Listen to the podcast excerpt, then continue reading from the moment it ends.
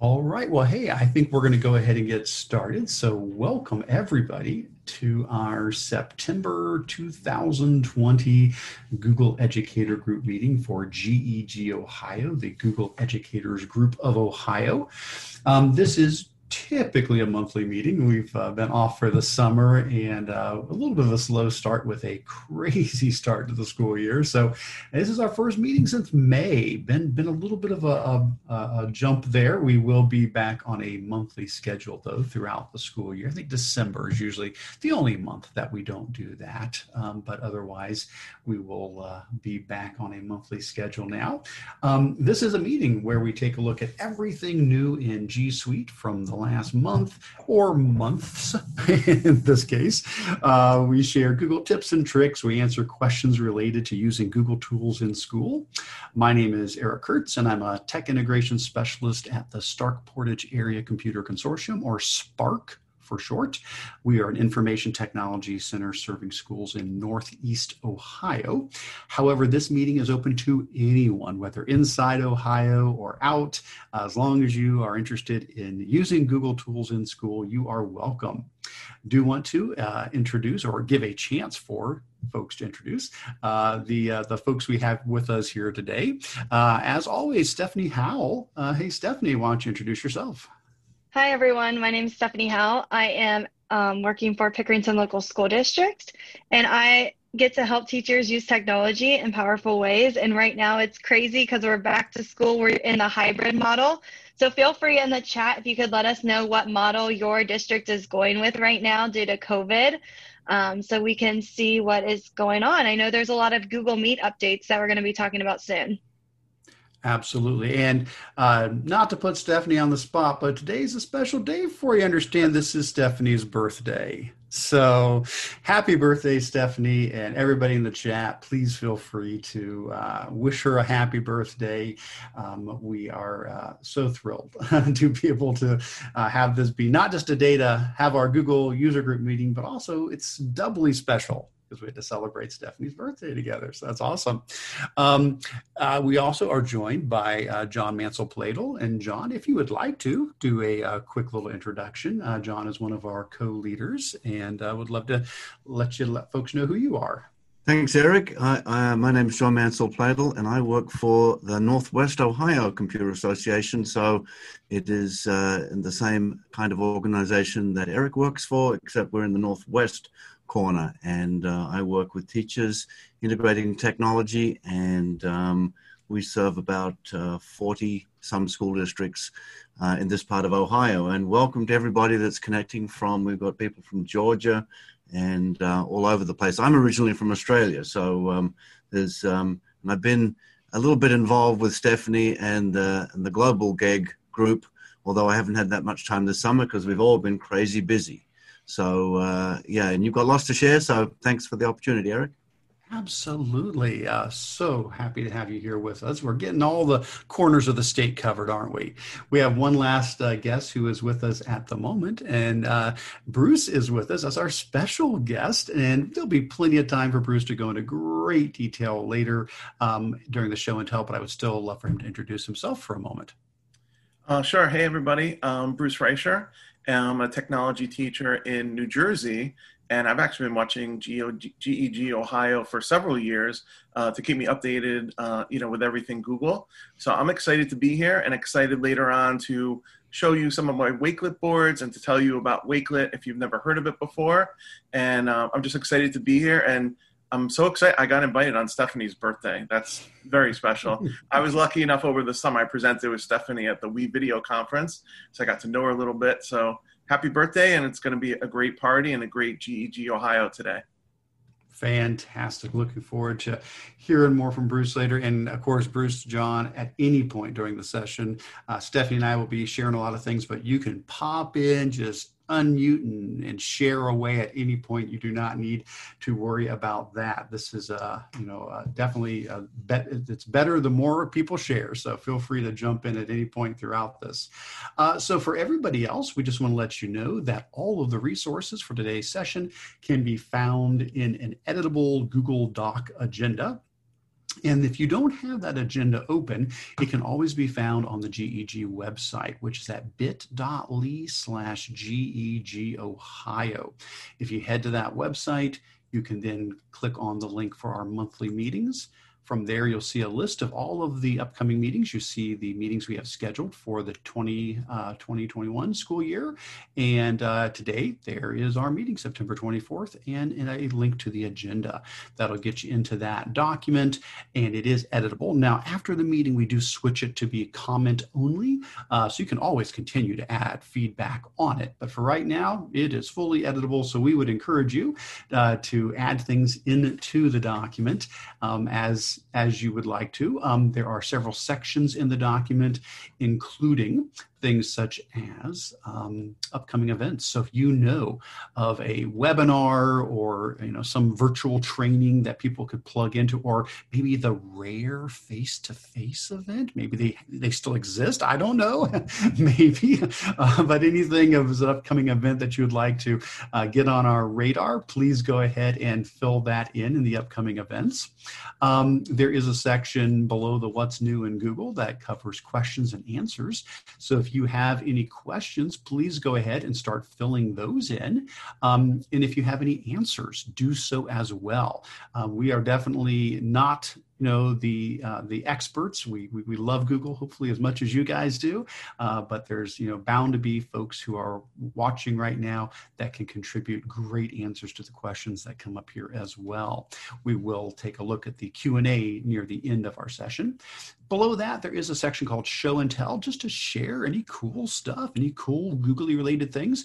We do have a couple of different sections. I've got a spot where I've put in a few things that I've come across. Stephanie has done as well. Bruce has his section. But right here, you'll see there's one that says GEG Community Show and Tell. So we would love for you to take advantage of that and you can fill in anything that you would like to in that spot. Can't guarantee that we'll have enough time to cover every single link in this document, but by getting it in there, other people can explore that. And so we definitely encourage you to do that. Beyond that, you can always communicate in addition to putting uh, comments and questions and very good. Hey star put in a happy birthday there. Um, you know for stephanie you can do exactly that. You can go ahead and you can add a comment over in the side of the document but you can also just chat in our youtube chat. Uh, we um, are going to continue to monitor that throughout the session and encourage you to communicate there as well. All right very good. With all of that said let's get into it. So we've already covered all the introduction, so we can move past that. And for important links, we've hit uh, most of the important things, but as always, I do want to mention the same thing I mention every month, which is if you don't mind, please do consider signing in for this session. You'll see under important links highlighted in green, there is a link to a Google form. And if you click that, you'll see it's a very simple Google form. It's just asking a couple of basic questions here. And this is for us to be able to provide two things to provide you a certificate of attendance for the meeting, but it's also for us to be able to provide numbers to Google. We do not share your personal information with them. We just simply let them know how many people attended the meeting because that is something they do like to track. So it's just your name, your email, where you're from, uh, today's date, and of course, we're all attending online. Uh, sometimes we've done some face-to-face meetings, but these are all online, of course. And then whether or not this is your first time attending a meeting. If you would be so kind as to fill that out um, at some point during the meeting, we greatly appreciate it so that we can turn those numbers in and get you your certificate of attendance. Now, beyond that, um, we do have a, a link. Still, uh, still, definitely encourage you to fill it out. We had a survey that we did back in the spring. We got loads of great information from it that we're looking forward to implementing. We've got some things cooking. uh, we uh, haven't quite got everything, you know, launched yet, but we've got some good things cooking that people have been suggesting. If you didn't get a chance to fill out that survey back in the spring, there's a link here to fill that out and give us some feedback on ways we can improve GEG Ohio Ohio. We read every single thing that were submitted. We really took it to heart, and we've been uh, brainstorming on the best way to implement those. I am going to ask Stephanie, though, to talk about something else that is in the important links section because it deals with our meeting next month, which is going to be a little bit different. And uh, Stephanie has been spearheading that. So tell us about this. Um, so May from Google has reached out to GEG Ohio, and she would love for our community to have a town hall And so, what this meeting will be is we're not going to meet on YouTube like we are today. We're actually going to be meeting in a Google Meet. And we are going to be listening to your feedback and taking notes for Google. Um, so if there's something that you don't really like about Google Classroom, or you have a feature request, or you have some other ideas, make sure you gather that feedback from teachers, figuring out how can we make Google's products better. And we are going to be taking notes and kind of collaborating together on different things. So make sure you sign up because you will have to um, have the Google Meet link available. And everybody is of course invited but it is going to look a little bit different. We're not going to go over all of the updates. We might at the end but the first like 30 minutes is probably going to be about feedback and what can we look at google's products to figure out how to best help students and teachers and that's so neat. Uh, so excited that you know that Google really wants to hear. They want to hear from the users. They want to know what are the pain points, what are the things that can make a difference. And so this is a chance to not just you know collaborate and commiserate with like-minded educators and let it end there. It's not just a venting time or a brainstorming blue sky type of a thing. It's one that Google's going to actually listen to. They're going to take this information and um, and consider it and, and, and put it together with other similar um, data collections to help guide them. So please do exactly that. So the form that's linked in there, if you follow that link, it looks like it takes us out to a, a form where you can fill out information in preparation for this. And then when the time comes, um, you'll be able to um, join us um, in an actual Google Meet. So it won't be, yeah, it won't be like this where we're, you're just listening to us talking heads here. we're all going to be in there together. So uh, really excited about that. Um, is there any deadline, Stephanie, for them signing up for that? Um, as long as it's probably the day before, so October 28th, um, you can sign up on the Google form that Eric showed has the Meet link and a calendar invite that you can add. I try to add our Google group to our calendar invites. However, I probably broke it because I think we have over 800 we members. Do. We do. And Google does not. I think the limit on calendars like 200. Oh, um, we broke so it. I don't know if the invite went through or not. Um, so you might need to add it to your own calendar, but I set okay. it up so it's all there on the Google form. Just make sure you sign up and you get that link to the Google um, Meet. I'm not going to put it out on social media just because there's been a lot of different sure. Meet bombers. Yeah. Uh, so we're going to try to just keep it to our Ohio community, but feel free to share that feedback with anybody that yeah. might want to join or be interested in that yeah. meeting.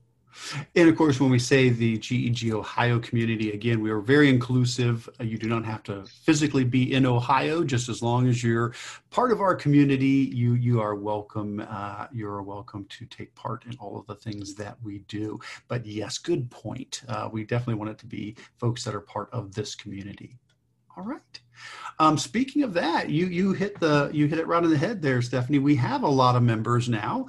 Um, our um, Google Educator Group has a Google group that you can join. We have 822 members in the group, and I tell you, it's been active. I'm so excited to see how many emails have been coming through there. So if you have not joined that yet, there is a link here to join. Our um, shouldn't say new anymore. It's been around for a little while now, for the last year, but our uh, our Google group, our email distribution group.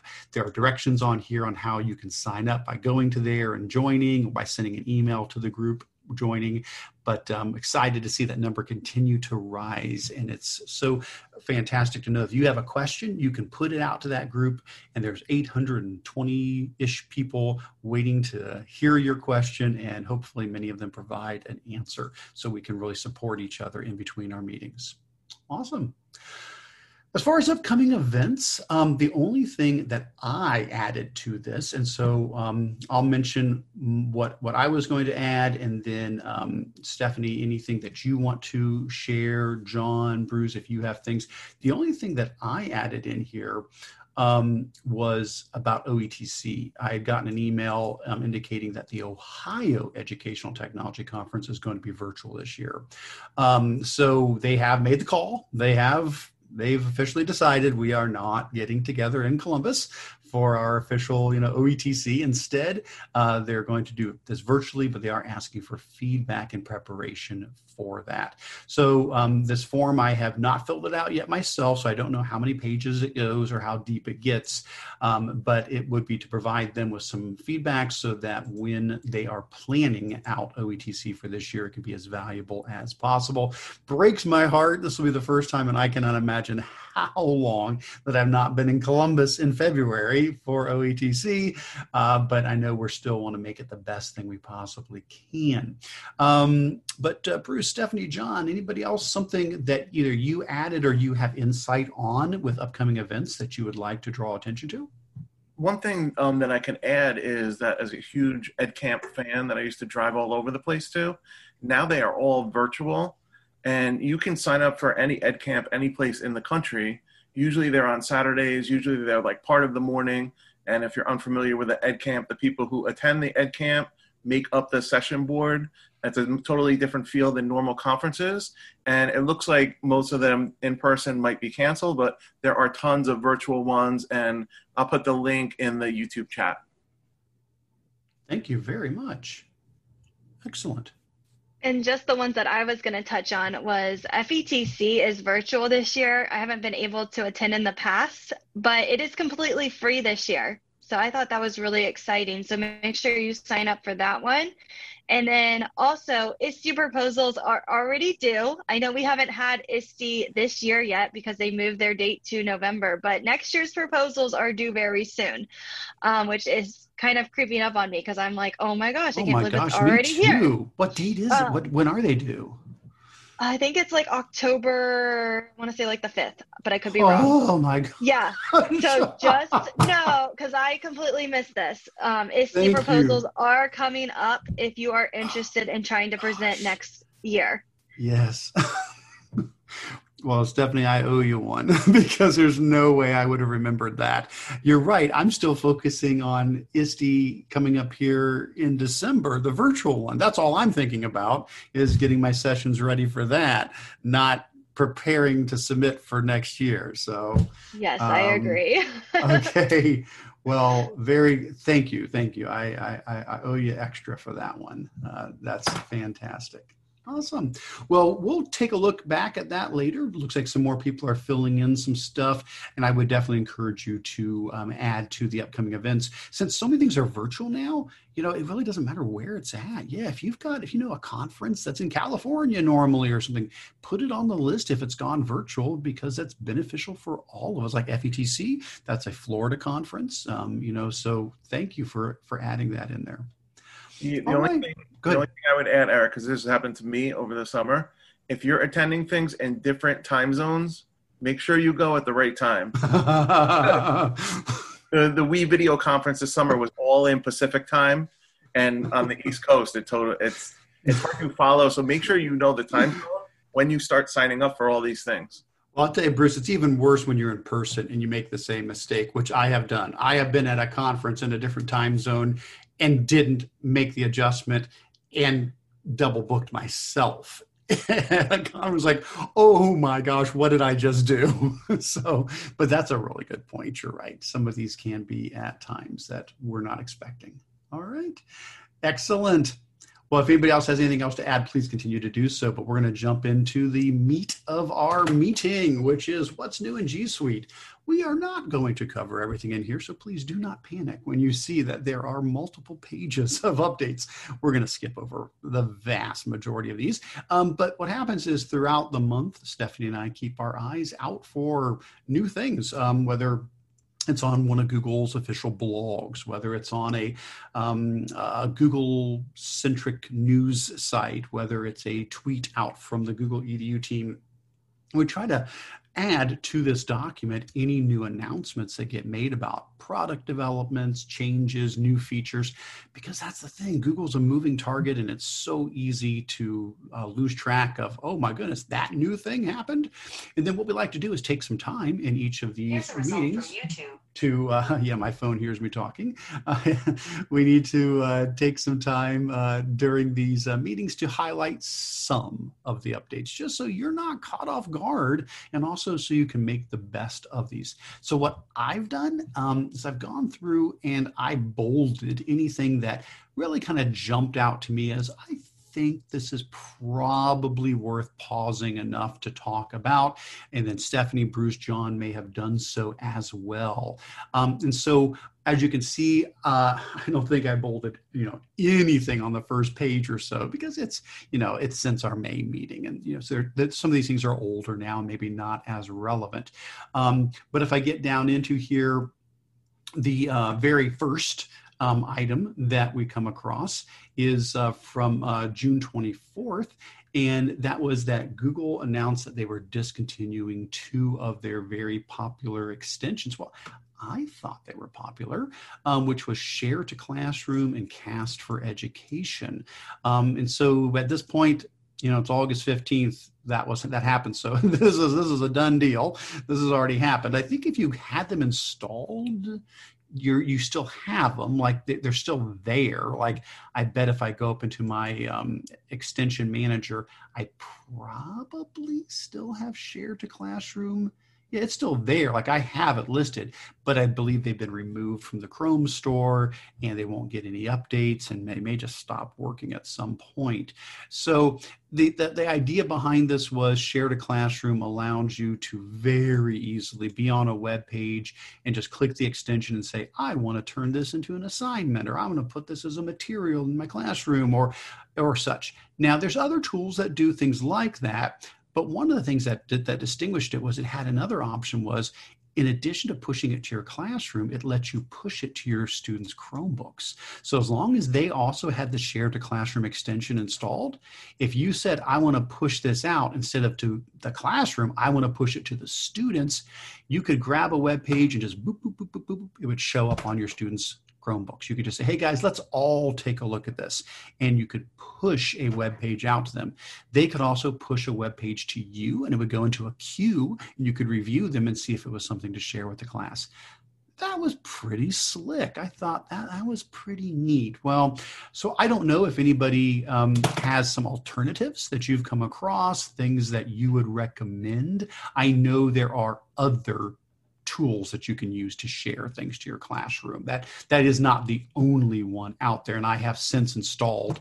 There is some other one, and I'm, I'm going to draw a blank at the moment. I just installed it the other day that mimics that same sort of process of, and I'll maybe I can look it up during one of the times when I'm not jabbing away here, but uh, I have not found something that, that that mimics the uh, pushing a page out to your students. I've just found some things that make it easier to send things to your classroom. But uh, I don't know if anybody has anything to add to that. Feel free to, but just wanted to get that on your radar. And as normal, Stephanie and I ping pong back and forth. And so um, I will turn it over to Stephanie as far as our next news item here. And I think too, it's important to remember that Google extensions don't always work when Google makes updates. I know a lot of my teachers were struggling with um, the grid view extension because Google was making updates with Google Meet, which we're about to get into a ton of new updates with Google Meet. But just know that as Google makes improvements, some of those extensions might stop working until that person can get their code correct. Um, one of my friends, Clay Codes, he codes a, a lot of different extensions and he is always working on the weekends because he has a full time job trying to fix his code to make it work. So just be patient if it's not working. And you want the extensions to go away because you want Google to get better so you don't need that extension. Um, that's, a good, so that's, a good, that's a good point. I love what you say there. You, you, you, in a sense, we do want the extension to go away. You're right. If it's, you know, we, it would be great for them to, for Google to recognize the value of that. But boy, you know, good job from Clay and all those people who put in the time to try to keep up with the changes Google makes. Yeah, Speaking I don't of which, know how he does it. I think Meet's been a, a, big moving target. Why don't you tell us a little bit about what's going on yeah. there? So Google Meet, um, if you haven't noticed, there has been a lot of different updates with Google Meet to help engage your students in your classroom. I know in the chat, it looks like in Ohio, we have a lot of hybrid schools. Some schools have been going back full time, and then there's a couple virtual schools. Um, but since we have a lot of hybrid, this is a great way to quickly join a meeting with different staff members members, to collaborate, or to meet with students. So just some of the different things that have um, became available in Meet is including like the backgrounds. So they're adding different backgrounds. I know Zoom had these, and so now Google has them. They also have blur backgrounds coming if you don't have that update yet, where it will blur the background. So I know a lot of students might feel insecure about their home or what it looks like. So you're able to blur that background and just get a picture of yourself.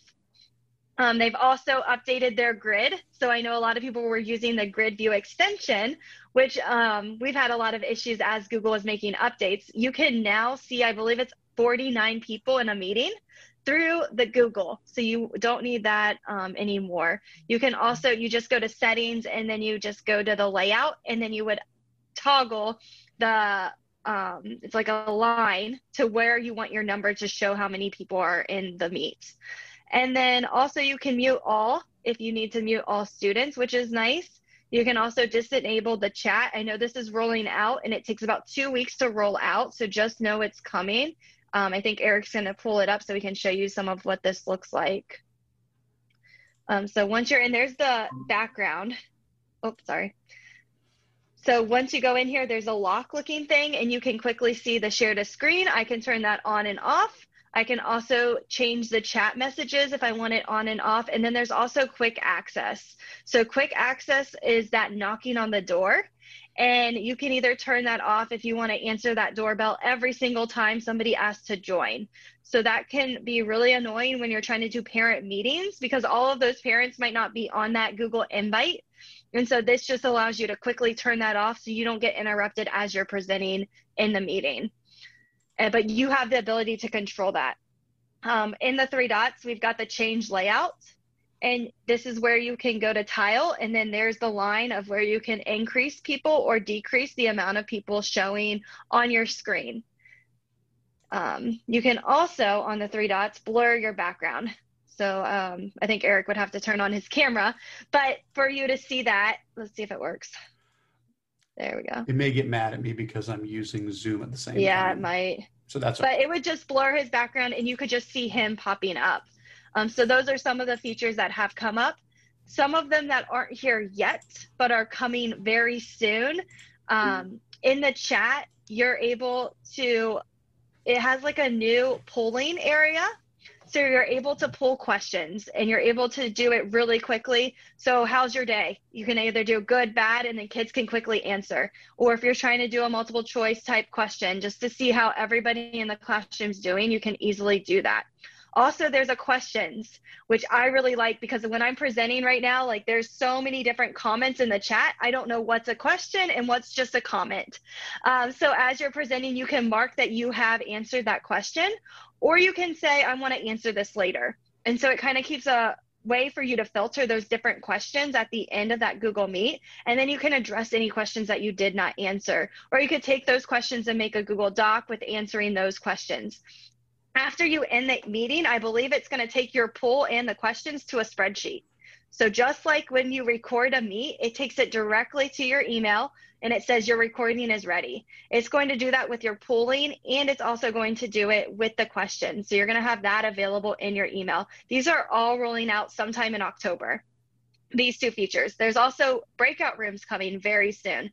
So, breakout rooms are going to allow you to choose which students get to work in smaller groups and or you can shuffle the groups and it can be completely random so what you would do is you'll just shuffle the groups and then they break out you can bring them back together um, what i've heard is you cannot record the breakout rooms but you can record the main room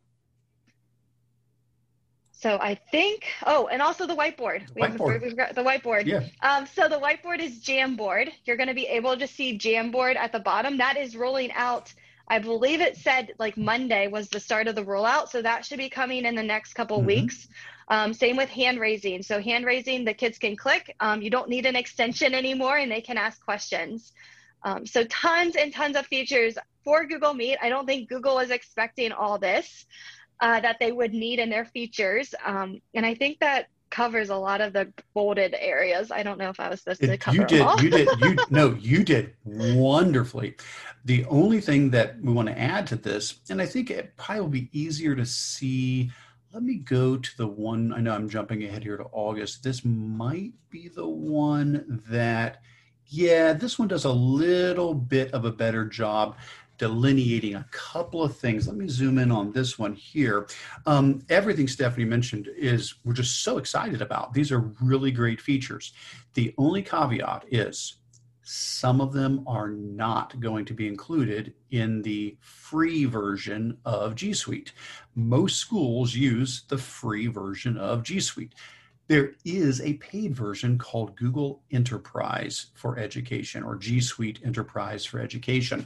Um, if you try to abbreviate that out, um, it's um, uh, GS, G Suite, uh, uh, Education, or Enterprise, Enterprise. So GSEFE, they've been pronouncing it Giuseppe.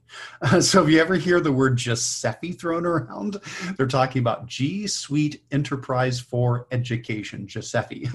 um, and not a lot of people have, not a lot of schools have taken advantage of Enterprise because up until now, it's not been you know, that critical. I mean, the good stuff in it, but it's like, oh, our school can exist without those things. Well, they've really loaded a ton of things into enterprise now that are not coming into the free version. So, for example, some of these things, yeah, we all get. Like, you know, we mentioned the seven by seven grid. Yep, everybody gets that. Jamboard, everybody gets that. Um, in October, you know, blurring backgrounds. Actually, that I already have. The blur background came out already. Replace hasn't yet, but that's everybody gets that. But then take a look at this attendance tracking enterprise only. Breakout rooms, enterprise only. Um, hand raising, everybody gets that. Q&A, enterprise only. Um, and then some of the other things that distinguish enterprise would be the ability to do what they call a permanent recording. Um, free users of G Suite we'll be able to do temporary recordings. So if you have a meet, you can record it, but it's only going to stay alive for 30 days. And then after that, the video expires. So if somebody couldn't attend the class live, they'd have 30 days to be able to watch it and review it. But then it goes away. The video's gone and you can't download it or copy it. It's just it's just a temporary video. Whereas enterprise, you have unlimited recording to drive and it does not go away.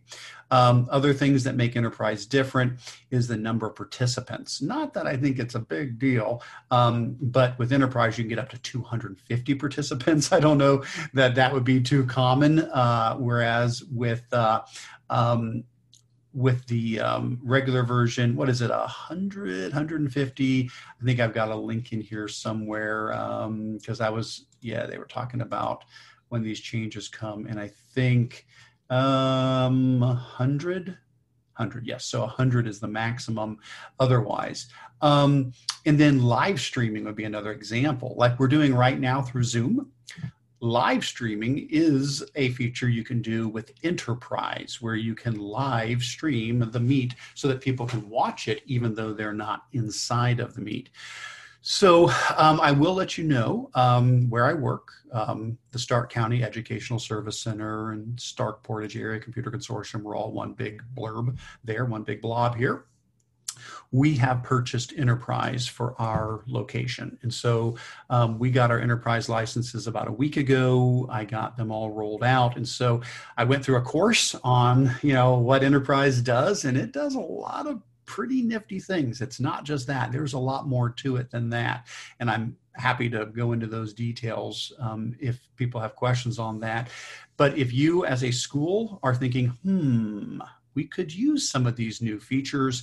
Um, um, absolutely, I would be happy to share with you at least our experience, what we did to get enterprise, how much it costs, um, the different pricing models that are available for it, if that is something that as a group people think are valuable. I included that. I included a bullet point down in my show and tell. And if there's time and you would like me to talk about that, I would be happy to at least share our experience with doing um, the enterprise rollout. But and uh, I know too, um, Kendra Moore. She is the Ohio Google rep, and she would be more than willing to work with anybody that might need help with the enterprise features too. Um, she even offered to come on GEG Ohio to help too if we need her to provide more training on different things. Um, Eric and Stephanie, everyone, I have a really uh, quick thing to add. When you can eventually do the backgrounds in Google Meet, I've seen a lot of people out there, educators, who they just put their Google slideshow as their background. And then as they're talking about it, their Google slideshows in the background. You put that together with the record, and now you have like an awesome screencasting tool that you're recording your lessons for your students that are there. And then if you post it later in Google Classroom and you have a copy of it, uh, it's pretty simple just to put your slide deck in there as the background. I love it. What a clever idea. Never thought to do that. Awesome. And then there was a question in the chat. Is there any way to bulk remove students from a meet? So it's I, I don't know if bulk is the right word as much as when you end a meeting, there is now the ability to kick everybody out to like end it for everybody the way you end like with zoom you can say end meeting or end meeting for all. Um, that was listed as one of the upcoming you know moderation or management features. But to be able to go through and go check check check check check 10 of the 20 kids and boom kick them all out. No i don't believe so. I believe it's still individually booting them or it's ending the meet and kicking everybody out, saying that's it, blow the whistle, everybody out of the pool, you know, type thing. And another thing with the Jamboard integration, I know it's coming out. It looked like when I saw a version of it, you have to change the sharing setting. So it's going to go to your domain, but it's going to be view only. So if you want kids to interact with it during the meet, make sure you change those sharing settings nice to know because i mean we've been able to use jamboard and that's that was my recommendation months ago was hey if you want to do a whiteboard tool just just open up jamboard make it shareable so it's editable by everybody and just throw the link into the chat. Um, I wasn't sure once it got integrated into Meet how many of those hurdles would be removed. Would, would, it be just click Jamboard and suddenly it shares it to everybody and we can all edit? So, Stephanie, it sounds like there's still a little bit of a restriction. You'll still have to go yeah. in to change the settings. And it's really, it's kind of nice. It looks like it takes the jam and it puts the link in the chat. You just need to go to the share setting real quick and hit edit. um, okay. So anybody in your domain. So it's not too bad, and I'm sure they're going to work on bad. it. That's not. And then it looks like you can pick a blank Jamboard or one that's already in your drive. So if you don't want to start from scratch and you already have like a lesson planned, yeah. you can pick it from your drive, which is really nice too. Very good. Very good.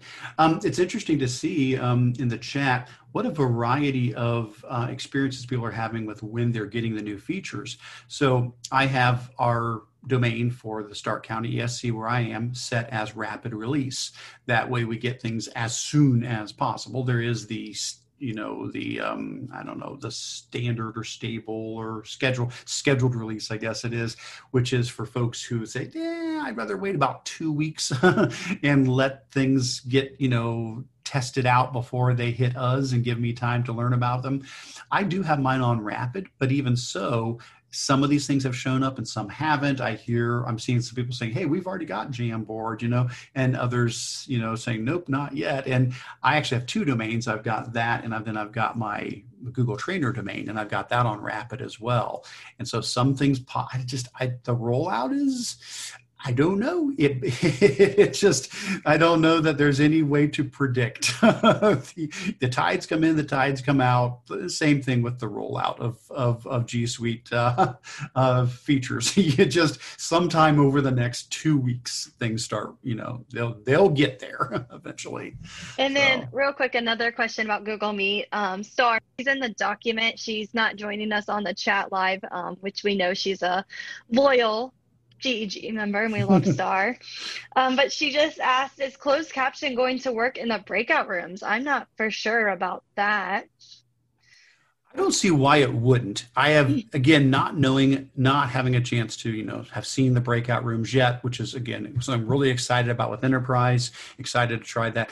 I, I, I don't I can't imagine why they would turn off the closed captioning feature. So mm-hmm. probably not an issue.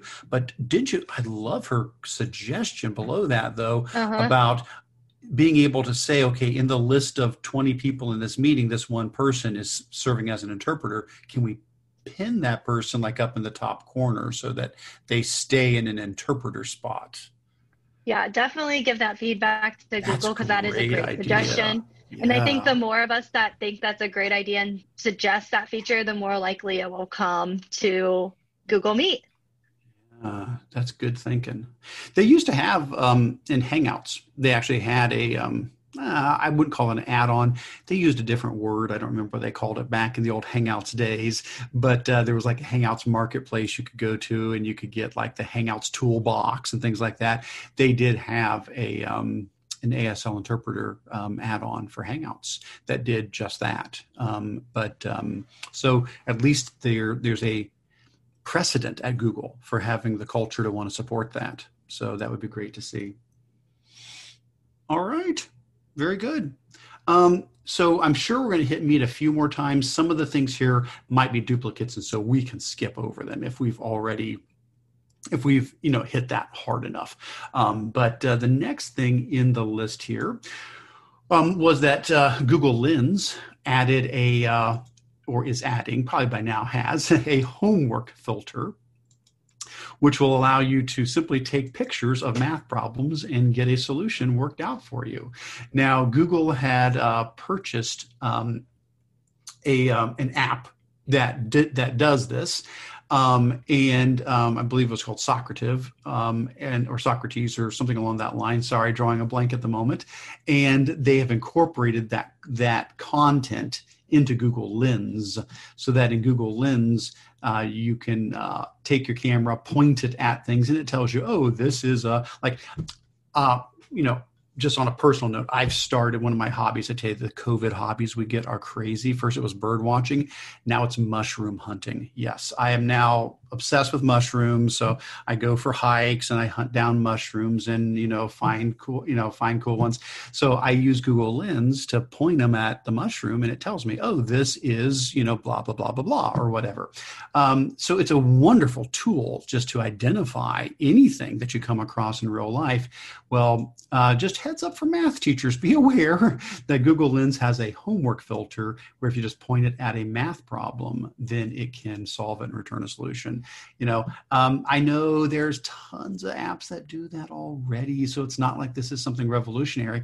Just don't be caught off guard. Be aware that this is something we want to figure out how we can leverage this in a positive way for our students. And uh, know i know there probably could be some academic integrity or cheating concerns that could pop up right away but something like that but uh, just wanted to make you aware of that all right um, so, Stephanie, next up is another Google Meet one. I don't think we mentioned this one. Yeah, I don't think we did. So they're adding a noise filter um, to Google Meet. I think I have this in my domain. I don't know if anybody else has it and when it's rolling out. But in here, you're able to cancel out background noise so that your audience can hear you. I know in the video that Google showed on this um, blog post for it, they talked about they're at a train station, so it's really loud. I know we don't really have that in Ohio, but once um, the noise translation goes on, you can hear the person a lot better than when the train's going by. So it's a really cool feature, and it could be really helpful for students that might have a noisy learning environment at home. It works for like keyboard key clicks too, doesn't it? I like if you so, yeah. had to type in the background real quick, it'll it will realize that and it'll try to uh, kind of at least mute them a little bit. You know, And it could help like students that have um, autism or different disabilities where that noise really bothers them of the clicking of the keyboard because it could cancel it out. So it could be really helpful for some students that that kind of noise bothers them. very good. All right, let's see what's next up here. Um, so this one, um, I don't think we we hit. Um, it's more of a just a general change to Google Meet for privacy, and that is the blocking of anonymous users if it is an education domain. So what we mean by an anonymous user is somebody who's not logged into a Google account. And so um, if you start up a Google Meet using your personal account, that's one thing. But if you are creating a Google Meet with a G Suite for Education or G Suite Enterprise for Education license, if you're using a, a school G Suite account, um, people who are not logged into a um, Google account will not be able to join the meet.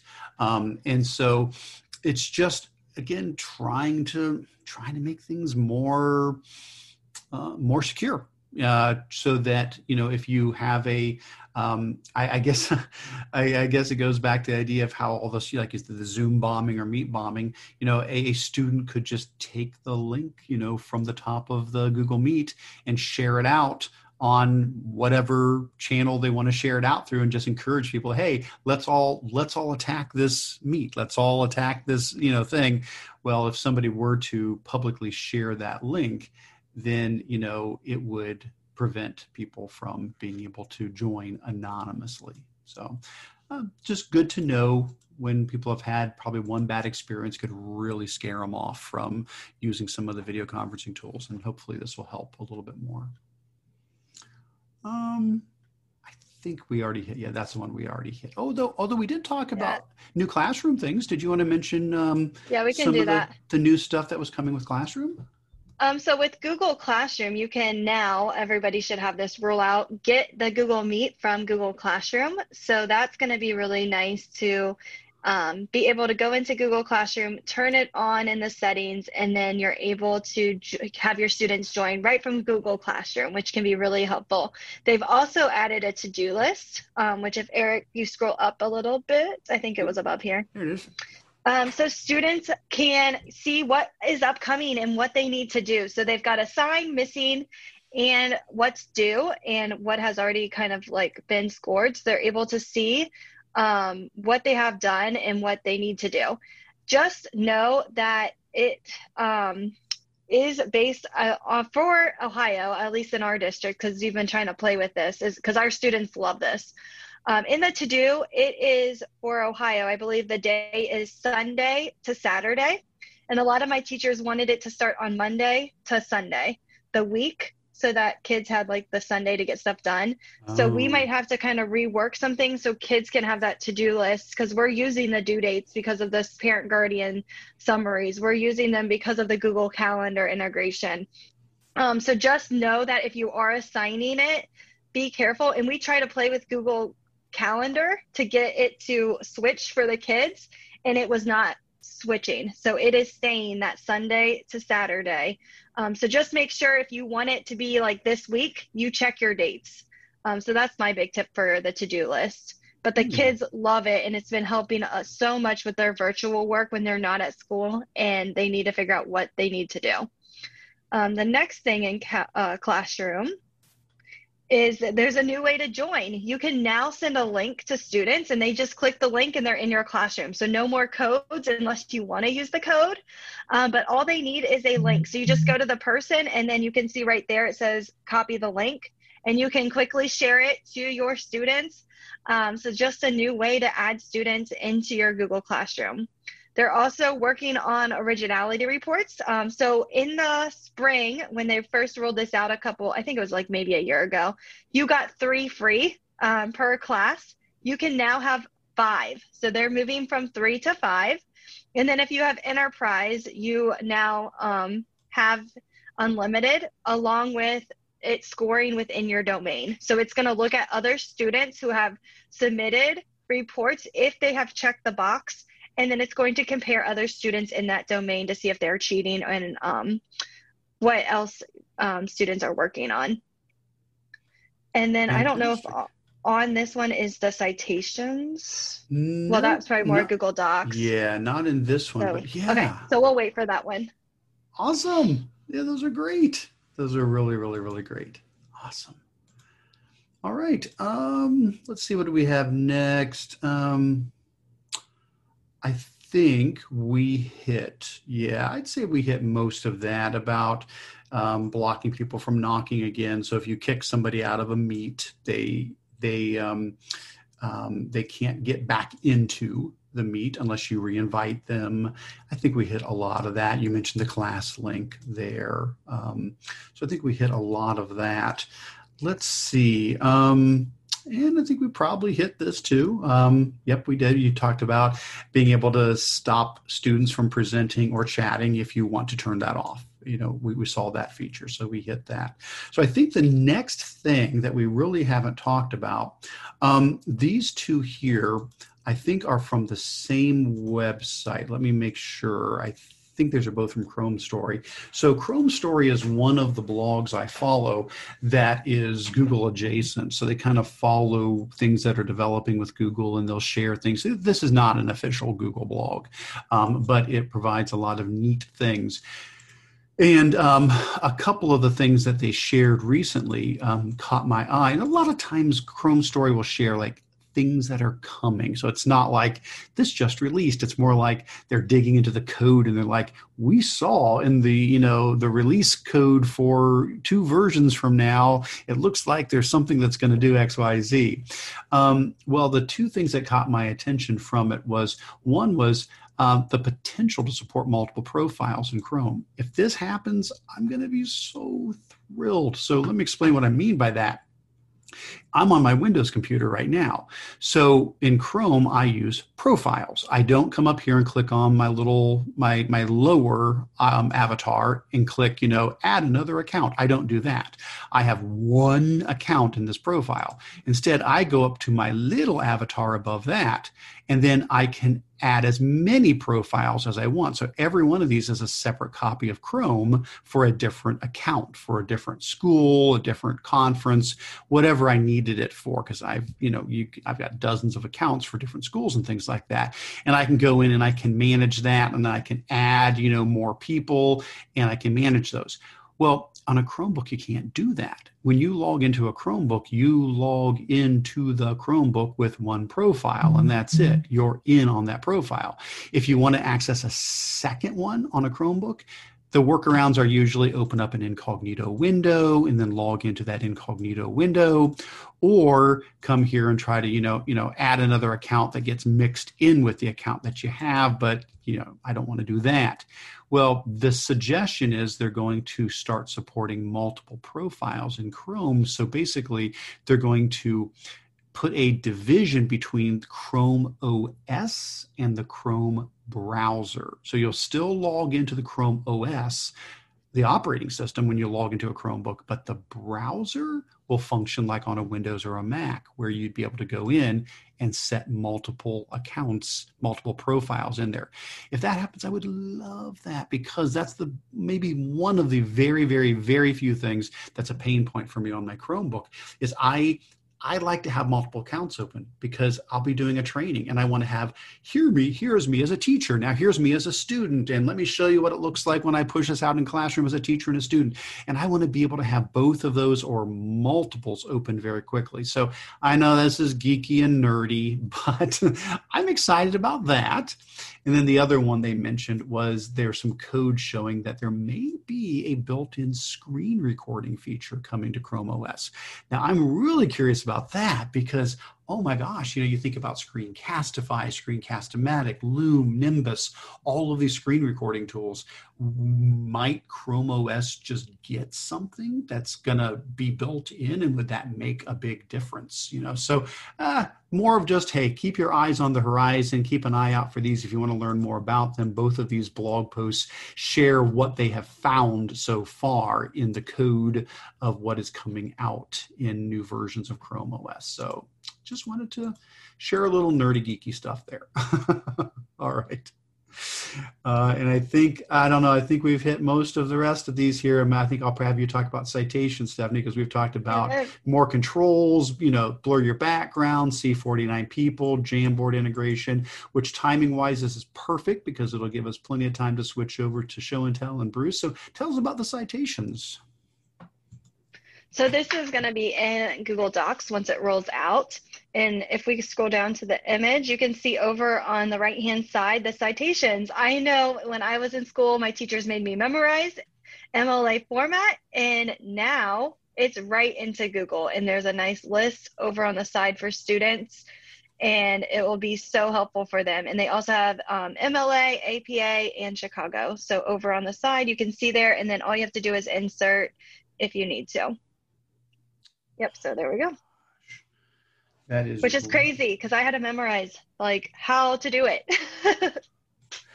That is so neat because I know right now the only way to do this would be with like um, I usually recommend EasyBib um, as an add-on for Docs so that you can keep track of all of the um, references and then have it create the bibliography. It will, I don't know. It looks like, from what I can see here, this would be an absolute replacement for for the Easy Bib add-on. Um, so excited to see that. Very cool. All right. Well, very good. Um, we're going to shift gears now, um, but as we're getting ready to do so, what I would say is, um, does anybody have anything to? Oh, somebody said there's a bad link on the Google site going to an old agenda. Really? Is it? If it is, I apologize for that. Oh my gosh, look at that. I have a bad link. uh, wouldn't be the first time, guys. Wouldn't be the first time. It just got, yeah, copied over from an old one. I will fix that while while Bruce is sharing. Um, thank you for letting me know that. I am so, so sorry about that. I did put the link to the agenda back into the uh, chat, though, in case anybody missed it. So what we're going to do is we are going to switch gears over to our show and tell. And during this time, we just share cool things we've come across. Um, we're going to start with Bruce since he's our guest. And um, I will unshare my screen and I'll give total control over to Bruce so he can share his and, sh- and talk us through everything he wants to share. While he's doing that, I will fix the link so that, that that link will hopefully be uh, corrected. So sorry about that. Um, and and if anybody does have anything that we've skipped over, uh, please do feel free to throw that in the chat, and we can get back around to that. But I'm going to stop sharing. And uh, hey, Bruce, turn this over to you. Thank you so much. And one cool thing I saw with the when you before you put kids into rooms is if you go in and they can rename themselves or you can rename them to put numbers before their names. And then when you go to put them into rooms, you could just put them into rooms by numbers if you had the group set up beforehand, which uh, seems like a good workaround to put kids into groups that way. But thank you so much. I'm going to share my screen out. And to switch gears a little bit, we're going to start talking about, um, I'm going to start talking about Wakelet. So if you have never heard of Wakelet before, uh, Wakelet is a curation site, which means that you could put um, everything into one place. So your bookmarks, YouTube, um, you could put PDFs. It connects to your drive. It also connects to Microsoft. And Flipgrid Shorts is built right in with it. So it's everything um, all in one place that you need. And one of the things I like the best about it is on my phone, most of the things that I have built on here have been while I'm on my phone. If I saw an awesome link, I could quickly put it into one of these collections. So there are two parts to Wakelet. There's a private part and also a public part. So right now, um, you're taking a look at the private section. So I'm logged in as me, and I've actually have gone ahead and uh, made a folder for um, GEG Ohio. And let me take a step back of this is actually the public one. Sorry about that. I'll go into the private one. This is what the private section looks like when you're creating this. Uh, so I went in, I pressed collect, uh, create a new collection, and I created a collection for uh, GEG Ohio. So in order for me to view that, I could just click it twice. I just chose a picture up here. They have a royalty-free library where you could choose um, an image from there or put your own image in. And then I start building out um, this Wakelet collection. So I have the GEG um, Ohio site. And then also in here to share, I found a couple great blogs of how you could use Wakelet uh, that I want to show you afterwards to brainstorm, get some different ideas of how you would use it. But you go in and pretty much you make a folder. You go to edit the collection and now you're in uh, the edit mode. And basically, um, the simplicity of uh, Wakelet is you press the plus sign, and these are all the different things that you can add to your Wakelet page. And something to keep in mind is you can create the page for yourself, but you can also collaborate with others, including your students, in any of these folders or pages. So I could simply add a link. Uh, I could add in any text. It gives you a little text box. I could add in a YouTube video. And this is very helpful that when, if I go to add in a YouTube video, and if I want to find something on, um, you know, Google Classroom, it will go search YouTube for me, which is not a big deal. I could go find the tutorial that I like. But the thing that I really like about this is there's no commercials. So it's embedded right on the Wakelet site. So students will watch it uh, right within Wakelet. Uh, it also can take your tweets uh, from Twitter and put them in ascending and descending order. So a lot of times people have Twitter chats afterwards. If I want to go put in a tweet, I just find the person or the uh, user. So I do like sat chat on Saturday mornings. Once you go in, it finds all these things for you. If I could type. And what's really neat in here is when you go put these tweets in, you can select all 50. Uh, last week, I actually worked with someone that I usually select all 50 and just put them in ascending order afterwards. But you can actually go through and choose these individually of the ones that you want to put in there. And I think it's unlimited. I thought you could only do 50 tweets. And once you pick them, you would add them in ascending uh, order. So go in reverse order, and the first one would show up. That's the way a lot of people post uh, Twitter links in there. You could simply put bookmarks, pictures, upload PDFs. Here, I think, is where Wakelet is very powerful. It connects to your Google Drive. So anything that you have in your Google Drive, you could just open up and put in there uh, for your students. I don't use OneDrive, but I know it connects to it. And also, this will work with Microsoft or with Google. So it works with all platforms and on all devices. And then the coolest thing is the last thing they've added uh, about a year and a half ago now is Flipgrid is built into Wakelet. And once I went on remote learning, I ended up using this a lot where I could go in and record a Flipgrid short. I think it's up to 10 minutes now, just of a video saying hi to the students. This is what we're doing t- this day. But you can add in stickers. There's a blackboard in there that you can use. Um, and it's a really neat way to just have it embedded all in the same place. This became handy last year when everybody was hitting Google Classroom and nobody could upload video. I was able to create videos on Wakelet and then simply just take that link and post that link into Google Classroom. So right from Google Classroom, it would go right to right to my Wakelet board. Um, and if I click this, uh, I don't know with the camera how it's going to work, but it looks just like Flipgrid Shorts uh, that you go through. Uh, you go through the different parts of it, and I'm actually gonna back out of it because I don't want it to mess up my uh, Zoom camera. Um, but it's very easy to use. Um, it's the same thing. You Flipgrid is free if you don't have a Flipgrid account, and it also um, copies the video to your drive, so you also have that for later.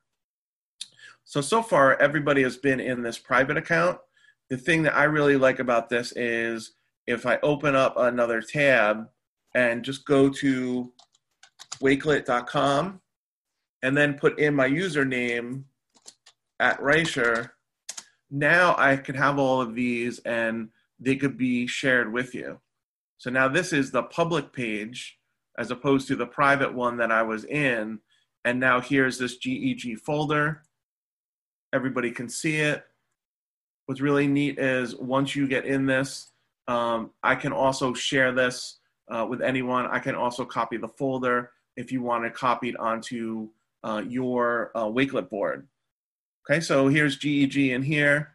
Um, there were some good articles that I put in here, blog posts. If you never used Wakelet before, really uh, neat ideas. Digital portfolios for high school students um, that could put videos, all of their um, things in there while they're applying for a job and then just send the link. Uh, put all your bookmarks together for research. There are a couple ways I'll show you how you could share this with students. If students are under the age of 13, you just give them the code. If they're over the age of 13, they can uh, you can give them the link and they can also make their own uh, Wakelet page. Digital storytelling and all of these are hyperlinked out. Project work, um, actually, this is very helpful for if you're ever out from school too, to leave for the substitute. I could leave, which I did today, like all the work for the students and just copy the Wakelet link over to Google Classroom, lesson plans, resources, and also it has on here developing new skills. So this gives you a couple of different ways that you can use Wakelet. And again, I was able to crowdsource this together, put it all in one place. And if you never used this before, this is a good how-to guide um, of exactly how to start. If I go back in as the owner, I just want to show you also the uh, collaboration piece that I could go into our collection. And now there's a couple of different things in here. I can uh, invite in, and this is what I was talking about before, but so you could see it. If kids are under the age of 13, here's a code that I could give them. If they're over the age of 13, I could copy the link to them, um, or I could go to names and emails if I wanted to of other um, educators and crowdsource these folders together, which is something I do for my green screen folder. I have three other educators who crowdsource it with me whenever they find anything. Uh, they can go and they can they can put it up to Wakelet. Um, also, I can just share this collection out myself, and you'll notice all those familiar icons up there. That it could be a QR code, right to classroom, any of these other ways that I could do this. Um, a lot of colleges have started to do this and we started to do this with a, a web page for our book, use the embed code where they're actually building their websites on Wakelet, and then just take this embed code and embed the code right onto their regular website. So it would take your Wakelet site that you can easily update from your phone or any device and then put it over to wherever your main web page is. And that's a really easy way for people to get in, again, to uh, crowdsource and, uh, and to contribute things. Um, so very easy tool to use. A couple of other helpful tools on here is if you're in Wakelet and you go to search, you can now search for any person or any collection.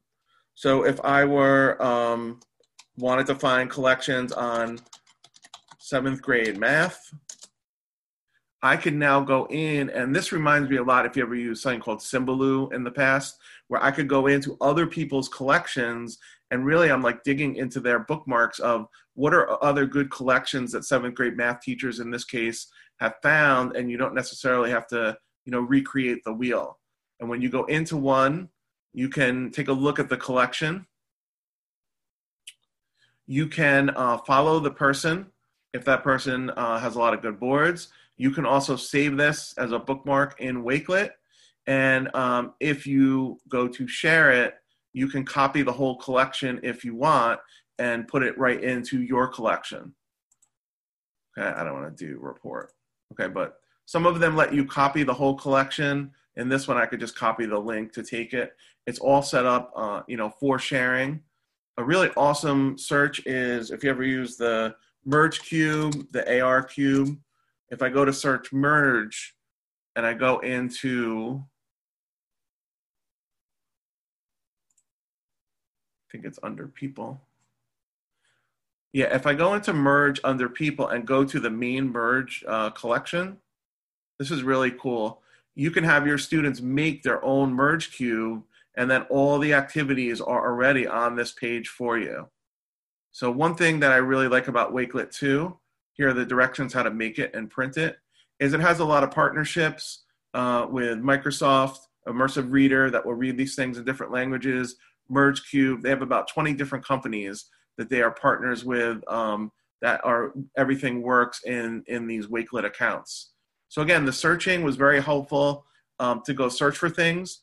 The showcase shows like their exemplars that Wakelet has gone and chosen. And again, you see what some of them are on here. All really educator, uh, you know, based things.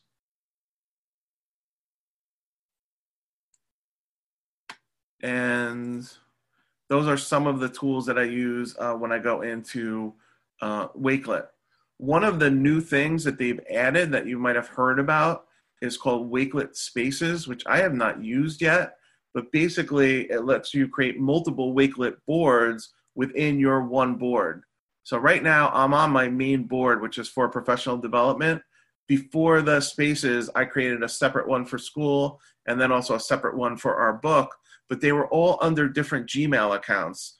But with this, I can actually go in, create another space, And now basically I'm creating a separate space, and I've seen this shown where you can create spaces for all of your classes for your students, and then you're basically creating everything in one place. Uh, so instead of going into a place that will have a lot of folders, which mine has in it, this would be a separate place to go and to share with students. And again, you could share it under age 13. Just get a code and you send them the code. They can crowdsource the page with you or build the project, and you could be seeing what they're building on whatever the topic is. So, this is something brand new that just came out a couple of weeks ago, which I have not used yet because in the past with different Gmail accounts, I actually just have gone through and created uh, separate Wakelet accounts uh, for myself. But now that this is here, this is something that is brand new that I'm going to use. And if I wanted to create a special space and say for uh, my Python coding class, I wouldn't have to do it totally separate. And once you create it in here, it looks just like the regular Wakelet account. So there's nothing new that was added in here. The only addition is right over here to the left. You can add as many of these extra spaces as you want and really customize them for a certain group um, instead of giving them your whole Wakelet page and maybe directing them to one specific folder. Uh, so that's a really nice enhancement uh, that Wakelet has come up with, um, you know, in in the past couple of weeks. Um, and I use Wakelet, like I said, I have different collections. This collection, I think these are in the notes. I have a collection that I've created, the PD one, which basically, and I started using this two years ago at ISTE, where I had so many um, links that I was just emailing to myself. I finally went and put it in a collection. You can also create a really nice left navigation when you go to edit your profile. And these actually work. You could put in Twitter, Facebook, all your social media with it. And you'll see some of the different categories and breakdowns I had. Now, before Spaces, what I ended up doing this is on my own personal account. And then I have one for my school account. And you'll see this is a lot less busy. Almost, I think, what Spaces is. Of this, these are just my classes that I teach. When I go in here, I can put all my resources in one place and also share them with students. This year, one of my goals is to have students help me collaborate in these folders. I don't even think there's a folder here. Oh, actually, there's only one thing but I found that a couple weeks ago I'm teaching passion projects for this year, which is awesome. I can invite students in to show me their collections of what they're collecting for their passion project, and the rest of the students would also uh, be able to see it. And then the final thing uh, to share, and then I'll take if anybody has any questions, is I was lucky enough the past couple years I wrote this book called Scripted with Paula Nealinger and Randall Tomes. And one of the issues with writing a technology book is how to keep it updated. So we made a Wakelet site. So on the Wakelet site, we have like meet the authors, a couple WeVideo green screen things, student TV, radio. Uh, here's all different tools from one of the chapters. And a couple things with this. Eventually, we're going to make a folder that we want the readers to crowdsource different media projects that they could put on the scripted edu site and just as importantly, all three of us could quickly go in on our phone if we see a really awesome new media tool that wasn't even created when we wrote the book. We would be able to put this onto uh, onto the scripted uh, site. And luckily for us, and I'm going to stop sharing and see if anybody has any questions. Luckily for us, with the scripted book, we had uh, WeVideo wrote a section of it, Wakelet wrote a section of it, and also this company called Backbone Networks which does student radio uh, for not only colleges but high schools, middle schools, and one of the authors is an elementary teacher uh, that has a radio station through it in his school. So I would highly recommend um, using um, Wakelet. It's very very simple to set up. I akin it to almost if you ever heard of Smore, which is a very good product and does a similar thing. Um, Smore there is a price tag with, and so far Wakelet is 100% free. And one question I get a lot in workshops is, well, what happens when they start charging? There is a way you can export out your whole Wakelet site as a PDF, so you can periodically back it up. So I don't think that day is ever going to come, but you never know. If you didn't want to pay for it, you still would have all of your all of your Wakelet pages. Um, and that's my little show and tell uh, for today. Uh, if anybody has any questions or at any time on Twitter, at B Reicher, I'm happy to answer them uh, about Wakelet. Great company customer service, like a lot of the other companies, and I would highly recommend it to curate, to put all your resources in one place. Uh, Wakelet's a great tool. Well, that is fantastic. Thank you for sharing that, Bruce. Um, if anybody has any questions on that, um, please do throw those into the chat. Um, or Stephanie and John, if you have anything to add to that. Uh, I definitely have seen Wakelet. Um, I've played with it a little bit, but I am a, a, a, step one novice when it comes to it. And that really helped to get a much better understanding of what you can do with that as a tool. So thank you for sharing that. We worked earlier in the summer on a, a project, and I put a link in the chat. It's called the Fire Hose Project. And uh, we decided to curate resources for educators to use during the spring when they were all of a sudden teaching remotely. And there was a fire hose of information that was coming. And so uh, we actually partnered with Wakelet and um, uh, we ended up working with James from Wakelet, and he actually uh, set us up with, and I think it's, I don't remember Bruce what you said those were called, but it's kind of like uh, the public page that you can then have. Um, you can you can make some of your collections public, and you can keep some of them private.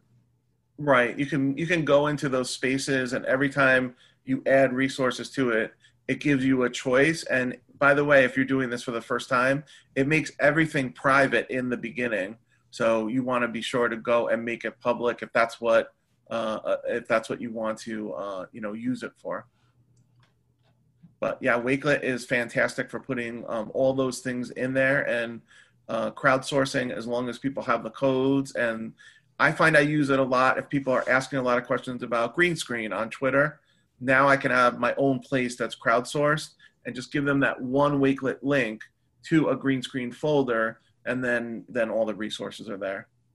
And I know too with remote learning, a lot of our staff members have been collaborating more than they ever have sharing resources and Wakelet using that new space it, that they've created is such a huge um, thing that educators could use just to collaborate on different lessons and standards. They just have to add whatever they need to add onto that Wakelet collection. So if they find a tweet, they can just write add it onto that. Um, if they use Google Docs, they can add it on. It's super easy. Yeah, and there is, I didn't, I failed to mention, but there is a Chrome extension for it uh, that makes it your homepage and it will pick up your tabs and easily you could put things in there. And as I showed before, just by showing my phone, but it's really cool that whatever you find online, there also is a Wakelet app, and you can easily, in like two steps, just hit the little triangle and arrow up and send things over to a Wakelet folder uh, and make a collection if there's not a collection for it. And um, the points that you guys said too were perfect. Of for remote learning, this is a great tool because it's also not platform specific. So you could be on any, as long as you have an internet connection, um, it will work. And one tool I want to learn more about, it's a newer tool to it, is they partnered with Microsoft last year for Immersive Reader. And Immersive Reader is built into Wakelet. So Immersive Reader will read any of those pages in different languages, different paces, and different pace of speech, and, and all those things, which is fantastic. Awesome. Yeah, um, I've enjoyed playing with Immersive Reader over the last, oh, probably six months or so um, because even though it's from Microsoft, somebody was kind enough to make an unofficial Chrome extension port of it. And so you can now use Immersive Reader um, as a Chrome extension. And so when I do my session on Google Tools for struggling students, and I'm talking about text to speech. I always cover read and write, of course, which I think is still the Swiss Army knife of these uh, type of tools. But I always cover Immersive Reader as well because even though um, there are some similarities, it has some really unique features to it. The ability to um, break words up into syllables and identify parts of speech um, to easily increase or decrease spacing between lines. Uh, a lot of stuff that I am really impressed by that could be very helpful for students. So Yeah, Wakelet has a ton of great partnerships like that. And if you never used Wakelet before, the only other thing I would suggest is just go to YouTube and look up the Wakelet page. There's a lot of easy uh, starter videos there for you. And they always have um, a lot of um, forums that they do. They even had one today with WeVideo and Wakelet, like how to use it and create together this morning. Um, they have tons of great resources. And the final one you talked about, where could you find PD? they did a PD thing the third week of June. I was still in school where they had a lot of different educators around the country do all different topics that weren't even Wakelet. And it's also on that YouTube Wakelet page. There's tons of great uh, PD there. And again, if you're just starting, I like to watch videos of things. There are a lot of starter videos on there, just how to do how to get started and have fun with Wakelet. It's a great uh, great website. And again, like I said, their customer service. I work with Mizba and all the people there. They're uh, fantastic that you can actually DM them on Twitter and follow them, and they'll get back to you right away and be able to help you out. Well, fantastic. And in the agenda, you'll see all Bruce's contact information, his email address, his Twitter handle, um, a link to uh, the new book Scripted, as well as links to several uh, wakelets that were referred to today. Um, so um, if you do have additional questions for Bruce, please feel free to either contact him directly or if you want to take advantage of while he's in the room today, throw them in the YouTube chat or throw them as a comment um, over here as well. Uh, but I just want to thank you so very much for being with us today. It is so appreciated for you to take the time out to, to share all of this with uh, this uh, community. Thank you. Awesome. Well, we're going to go ahead and we will um, continue with show and tell. And um, by the way, the link is is fixed to the agenda. Thanks for letting me know. Uh, if you go back to the GEG Ohio website, the agenda link is actually now going to the one for um, uh, today. I just was, you know, um, so overwhelmed by 2020, I decided to link it back to uh, happier, gentler times, and so uh, that was that's what had happened. I'll just use that as my excuse. well, what we're going to do now is share a couple more show and tell things, and then with all the time we have left after that, we would love to jump into your Q and A. And if there's anything else we you know miss that we need to come back around, if there was something from the um, uh, what's new in Google or upcoming events, if if we missed anything, please draw our attention to it. Probably the easiest way would be to throw something in the chat so that we do see that there's something else to take note of. Um, I do see that uh, John has added in the link to the fire hose project uh, that was being done by the Tech Integration Leaders of Ohio which used Wakelet to curate those wonderful resources. Um, so I'll go ahead and run through some quick show and tell things, and I'll turn it over to Stephanie. And then if anybody has something to add on the community ones, um, these are fantastic. I just don't have any firsthand knowledge of these, so um, I don't know that I'll necessarily speak to any of these. Um, but if somebody does want to chime in and talk about some of the community ones here, please do check. You know, click click the links and check these out. But if somebody wants to share about those, um, we would love to um, learn more about um, those items that got added in.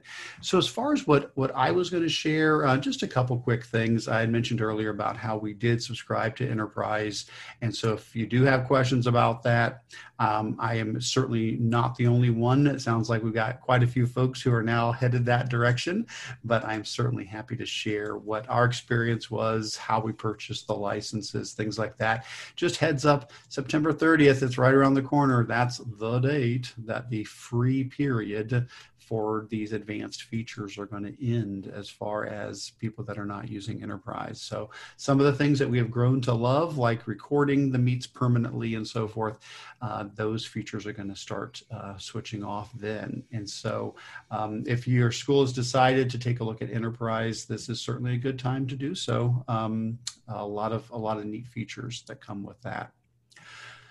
Other things I did add in here. Um, one was about downloading a YouTube video, uh, which I am not endorsing, uh, and this article also says the same thing. Don't we're not endorsing illegally down downloading YouTube videos, uh, but it's just such a common question that comes up every now and then about needing to be able to play a video offline or when you're somewhere without a good connection, and so nine to five Google goes through a bunch of options um, on ways that this can be done for appropriate reasons. Um, Heads Up Science Journal, wonderful app that I've loved from Google for a long time, is still going to live, but is getting a new home. Arduino has taken over for it. So if you're not familiar with Science Journal, it's a really neat mobile app that basically lets you use all of the sensors on your phone to record real world data. You can use the accelerometer, the light sensor, the volume sensor, um, all these things to record real world data that then gets spit into a spreadsheet that you can then analyze. And there's just tons of lesson plans that are available online through Google and other sources on how this can be used for STEM, for math, for science, lots of neat things. Well, for whatever reason, Google has decided they are no longer going to develop the Science Journal app, but rather than let it die, which unfortunately that happens, there is the Google graveyard where things just disappear. Um, Arduino has decided they will pick up the torch and continue to run with it. So basically, if you've downloaded the Science Journal app for your iPhone or Android phone or your tablet or the Android app on the Chromebook, if you've done that, the app will still work, but it won't get any new updates and eventually will probably just stop working. You are encouraged to go out and download the new Arduino version of the app. I did that on my phone. It looks very similar. I mean, there's no new learning curve. If you've used Science Journal, you'll be totally fine with Arduino's science journal. It is the same, you know, open sourced code that Google passed over to them, but they're going to be continuing to develop it and do a lot of other neat new things with it. So just heads up on that. Um, this is one I came across the other day. Um, we had somebody who had sent out a Google form and they needed to allow people to go back in and make changes and they had forgotten to turn on the option to allow people to edit their changes. And so people were not getting that link that says, hey, click here if you want to go back in and make changes to it. And I said, well, there's got to be a way, though, a way around it. And so what we did is we turned that, that switch on. But then I found this blog post that has a very easy to copy and paste um, app script. So this is the source code, very quick copy and paste this into the spreadsheet, refresh the spreadsheet, well, copy and paste it into the, the um, scripts portion of the spreadsheet, refresh the spreadsheet, and suddenly you get this new button that you click and it says add form edit response URLs. And it will go out and it will pull in the code, the, uh, the URL links to go in and edit each of these um, original responses. And you say, well, Eric, can't you just edit the spreadsheet? Well, yeah, I can, but but the people that were filling out the form, they don't have access to the spreadsheet. They, you know, they only have access to the form. And if you change the spreadsheet, it doesn't go backwards. It's it's it's, a one-way communication. You can put in a new piece of data in the spreadsheet. That does not feed back to the form, but if you put it in the form, it feeds into the spreadsheet. So these edit URLs are normally what you get when you say people are allowed to edit the form. But um, if you need to force that, which that's the situation I found myself in. I was so happy to find this code that was very easy to add to the spreadsheet. It generated all those links, and then people could very easily, I could give those links out to people. You can just like a mail merge and send the links out. They can then go in and complete what they had started um, or make changes or adjustments as needed. So that's a very specific problem, but if you have that problem, there's the answer. So that's nice. Um, another problem I had uh, recently, somebody was asking about, hey, I'm just trying to find. I know I've got these unread messages in my Gmail. I know I do. It says I've got them. I can't find them.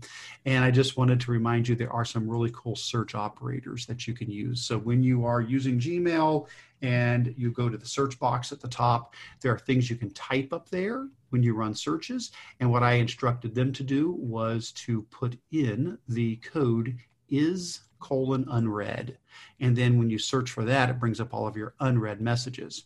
I then had them add label colon inbox to be able to just find things in their inbox that were unread and narrow it down further.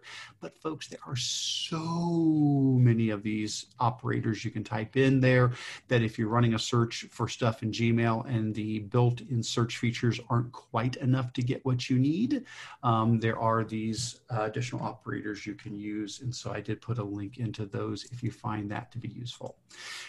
Um, and then lastly, we had some questions coming up recently about math manipulatives, especially with virtual teaching. And uh, I do have two blog posts on using Google Drawings for such. One is a bunch of creative ways to use Google Drawings for math, for lines of symmetry and congruency and all kinds of stuff. And then another one specifically on pattern blocks. But while the discussion was going on, a bunch of people were tossing out others. So I went ahead and added some others. Some of these I've shared in the past, others were new to me. But things like Toy Theater, Polypad, Didax's Virtual Manipulatives, the Math Learning Center, all of these totally totally free ways to be able to have virtual math manipulatives um, that you can be running through Google Meet, for example, with your with your students or just uh, signing out to them. All right. So um, those are just some of the things that have been on my radar recently. If there's any questions on those, that's fantastic. Um, otherwise, uh, I will turn this over to Stephanie. And if um, you'd so like just... me to unshare, I can do that too. If you want to take over sharing, Stephanie. Okay, I'll just probably have you do it okay. since I don't have too much. Um, so I have a digital newsletter that I have been doing the past couple years, and every week I'm just adding more resources. So feel free to save that to your drive. I kind of use it for my teachers, um, but again, feel free to steal anything on there. Awesome. Um, if we go back um, on here, Google, uh, the Global GEG has been really busy this summer. They have created a ton of short videos for parents and students. So the audience is again parents and students. And if you scroll down to the bottom, there's a nice Google Doc right here. And there's a table of contents. So if you need help with Classroom, you can click it and it will take you straight to Classroom. And there is quick, it was our goal was um, 90 second videos. so they're very quick, they're easy to understand, and it's very step by step.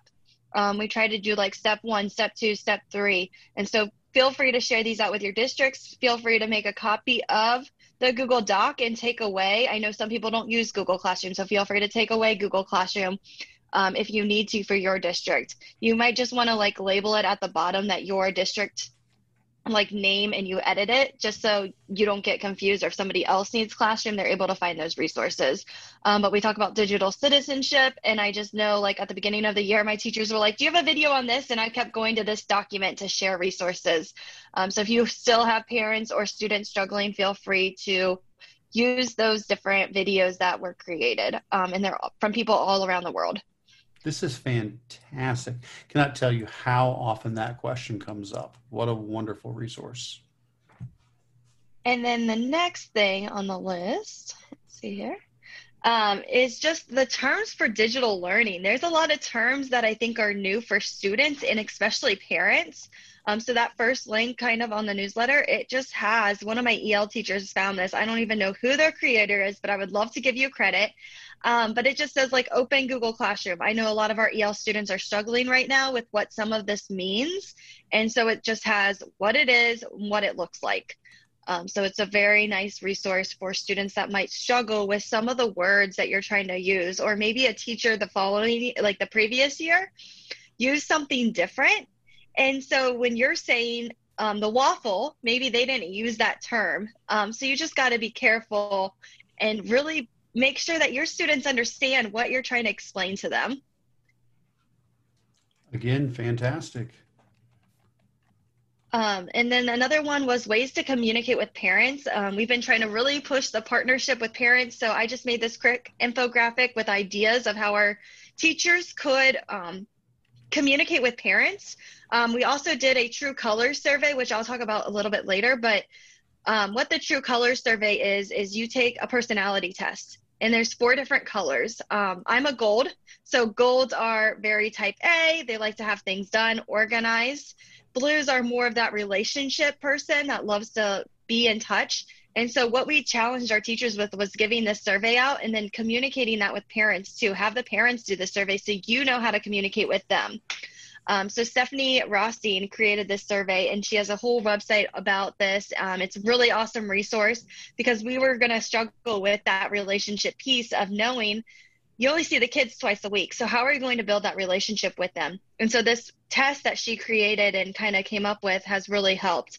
Um, so her website is canwetalkedu.com and she goes over how to build relationship and then she has a monthly challenge to keep growing your relationship and so that you can understand other people better and work as a team better so it's really good um, and then real quick a lot of people don't know about talking points um, we use talking points in our district it's an amazing app it's kind of like remind only we've been struggling with our el population and it takes what you text in english and translates it to their language so, really amazing technology there. If you're looking for something to help um, parents that are not English as their first language. Um, so, make sure you check out Talking Points if you haven't. Is there a link to Talking Points here? Um, I can put it in the agenda. Yeah, and also and then, to the website you mentioned, um, the Can We Talk website. Yeah, that, uh, that is in the agenda. Um, the other one I, I will add. Yep. Um, and then just another thing a lot of my teachers are having a lot of struggle with sharing because they used to just post right to google classroom the sharing settings would change for them um, so if you want to feel free to steal or whatever you need to do but it just went over okay if you only need to see it this is what you need to do because now with remote learning they have to share with parents and parents have become a big part of the students' education. So making sure that parents can see it and making sure that they change anyone with the link, which was really hard for a lot of my teachers to get used to because they're just so used to signing in Google Classroom. It makes a copy, it edits, it allows view, it does whatever for the students. But when you add the parents in, um, they needed a little bit more support. um, and then uh, like there's the can we talk and um, stephanie rothstein has added different pear deck web um, activities for the students to go through as they take the test and to learn more about themselves and others so again Excellent. another really great resource um, i might have to add the link in again i'll fix that link um, that's great oh maybe that's it Yep, there it is. Um, so she's got a huge video that she did with Global GEG. It was amazing on building relationships. And then after that, you take, um, well, first you should take the survey. After you take the survey, you can watch it. And then after that, you can give it to your students and then you can share your colors. And I just really love this. Um, it's really helped me work better as a team and get to know people that aren't um, other golds and to take a moment to ask the blues how they are because I'm so task focused that I need to slow down and just be like, how are you? How's your kids? You know, all that kind of stuff. But it's hard to do. I'm looking um, at this trying to think. Different. I'm trying to think what color I am now. I think I, you're I, green, I, Eric. I think I'm purple. Uh, it's not on. But it's not. It's not. I, think there. you're green. okay. Well, I'll, now, now I'm really curious. I got to find out what a green is. yeah yeah make sure you take the personality test and let us know what you are um because it's really interesting like once you get to know yourself um, and then I just made a video on sharing contacts with Google. So once one teacher adds all those contacts in, they can easily share it in Google by just exporting the Google um, their contacts to a Google um, sheet or a CSV file, and then the other teacher can upload it. So it's really easy. It's really helpful um, for teachers to do. And then I made a graphic going over Google Meet because a lot of my teachers were struggling with okay, there's Classroom. I can have the kids join from a nickname. I can do Google Calendar and I can do appointment slots. Like, what yeah. do I do? And so I just made a quick um, kind of infographic going over each of the different ways and it really helped my teachers like understand which way would work best for them and their students um, it all depended on how many kids the teacher had um, a lot of my middle school teachers, which is like fifth and sixth grade, used the Google Classroom because um, they have less students. But my junior high teachers, they've got over 150 students, so they are more likely going to use the Meet nickname. Um, so it just kind of helped them understand the difference of those. So feel free again to steal that resource. And then the last thing I just want to go over and share is this attendance for Google Meet. I just learned about it um, this week from Scott Summers. I think he was watching. And what you do is you can add this extension and it takes attendance. So you would just pick which class you have. You have to add one student first. And once you add the students, or you can add all your students and you can mark them as here or not here. Um, and then it creates a really good spreadsheet. So I really enjoy the spreadsheet. You can quickly see who was attending and who was not. Um, so it's really interesting to see um, this work. And I don't know how long it will work with Google adding attendance into Google Meet. So, um, but there's the spreadsheet. So you can quickly see, like, yes, they were there as green, no, they weren't as red. And then it shows how long they were in the meet for and how many times they joined. So if you have an office hour and a kid came three different times, you have that data for um, parents, RTI, whatever you might need that data for. And those are my shares. And those are fantastic. Absolutely wonderful. Um, I'm just thinking of so many things that I'm going to be sharing out to all of our schools here. Uh, every time we do a meeting like this, it's like, you know, uh, the next couple of days, it's just going to be emails flowing out to, to all the schools I support here uh, with so many good things. Awesome. Yeah. Eric, and have, then, no, oh, go ahead, Bryce. Bruce. I have one for you that this summer I was asked to write this book in Book Creator by Kristina Holzweiss, who's a media specialist if you go to the very bottom of the agenda, it's called the Epic Book of Apps, and it was crowdsourced by 50 educators around the world. And basically, everybody had four or six pages to go explain whatever app they wanted.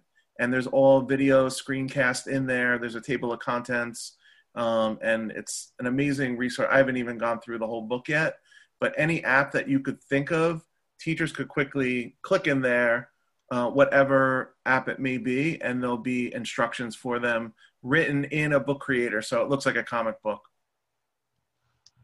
Yeah, that's awesome. And then I know in our community share out, Abbott added some things. Um, he has Emma Pass. I don't know if you guys are familiar with her. Um, she wrote a free book about hybrid learning. So she is a teacher and she does hybrid learning before COVID. So she is kind of the expert. It's completely free, it's a quick read, and lots of different ideas and strategies that she suggests in this free um, ebook.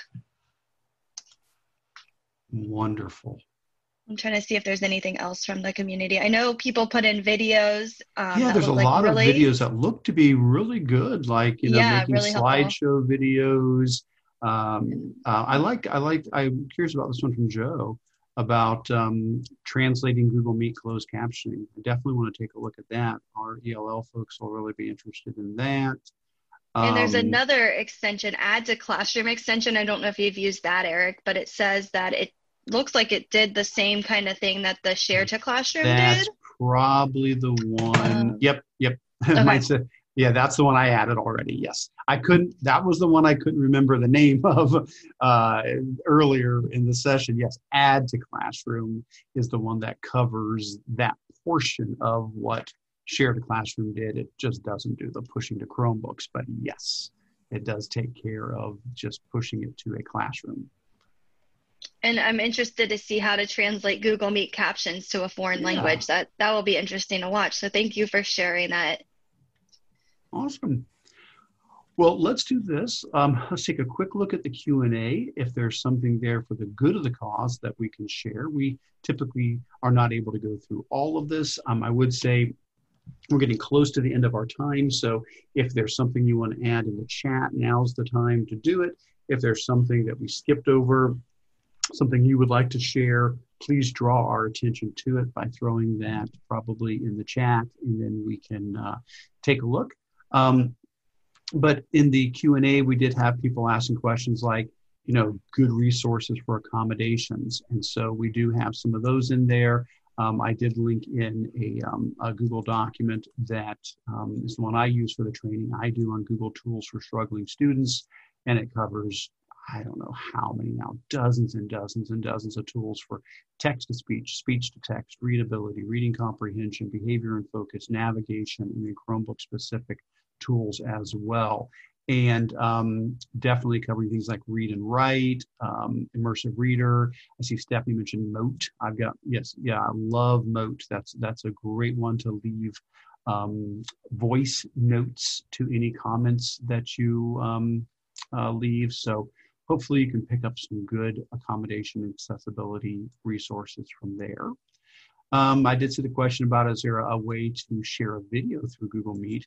Um, the only thing, and I don't know who typed in this response, but yes, that's what I would have thought too. When in a Google Meet, when you go to share your screen, you can share the screen, you can share the window, or you can share the tab. The tab is the one that's optimized for audio and video, but that just means optimized. It doesn't mean perfect because if your internet bandwidth isn't that great, if the person on the other end, if their bandwidth is not that great, there still can be bottlenecks. But that does optimize it so that you get the best chance if you do share it as a tab, the best chance to get it um, shared properly um, through a Google Meet. I don't know though, your mileage will vary as to how clean it is. Yeah. Uh, there was a question, and my goodness, this has been a big, I, I cannot tell you how many times this has come up in the PDs I've done recently. Um, I think it's because, and I don't know, I don't want to be, I, I, I'm going to be very diplomatic here. you know, I think a lot of times we think of PDFs and we associate them with worksheets and we think negative thoughts, or at least we feel we're obligated to think negative thoughts. You know, it's like, oh, no, we don't use worksheets. Everything is massively inspired, you know, interactive, creative activities. No, nobody's doing worksheets. Well, no, there, there's a place for worksheets. I am not a person who's going to stand here and say worksheets are evil. I know some people do say that, and I'm glad you do. Thank you for adding to the conversation and challenging us and, and stretching us. Um, but I would also say there is a place for PDFs. Um, I did a lot of work with OTs and PTs this summer, occupational therapists and physical therapists. And one thing they need the students to do is draw shapes and trace letters. And being able to do that remotely, well, you know, if they can, if the students can annotate on a PDF to trace letters, that helps show that task. And so, you know, I, I, think we want to be careful not to get up, you know, too quick on a high horse and say, ah, PDFs, that's not good teaching. You know, we need to have a broader, more inclusive mindset on that. Well, this question has come up so much. How can we get students to be able to write on top of PDFs? And as you can see, there is not one answer. there are a ton of them. Um, uh, Cami is the one that was asked about here because their district doesn't allow it. That is certainly a go-to. I think Cami's fantastic for that. I did add DocHub. Uh, functions very much like Cami. It is free as well. They both have a paid version and a free version.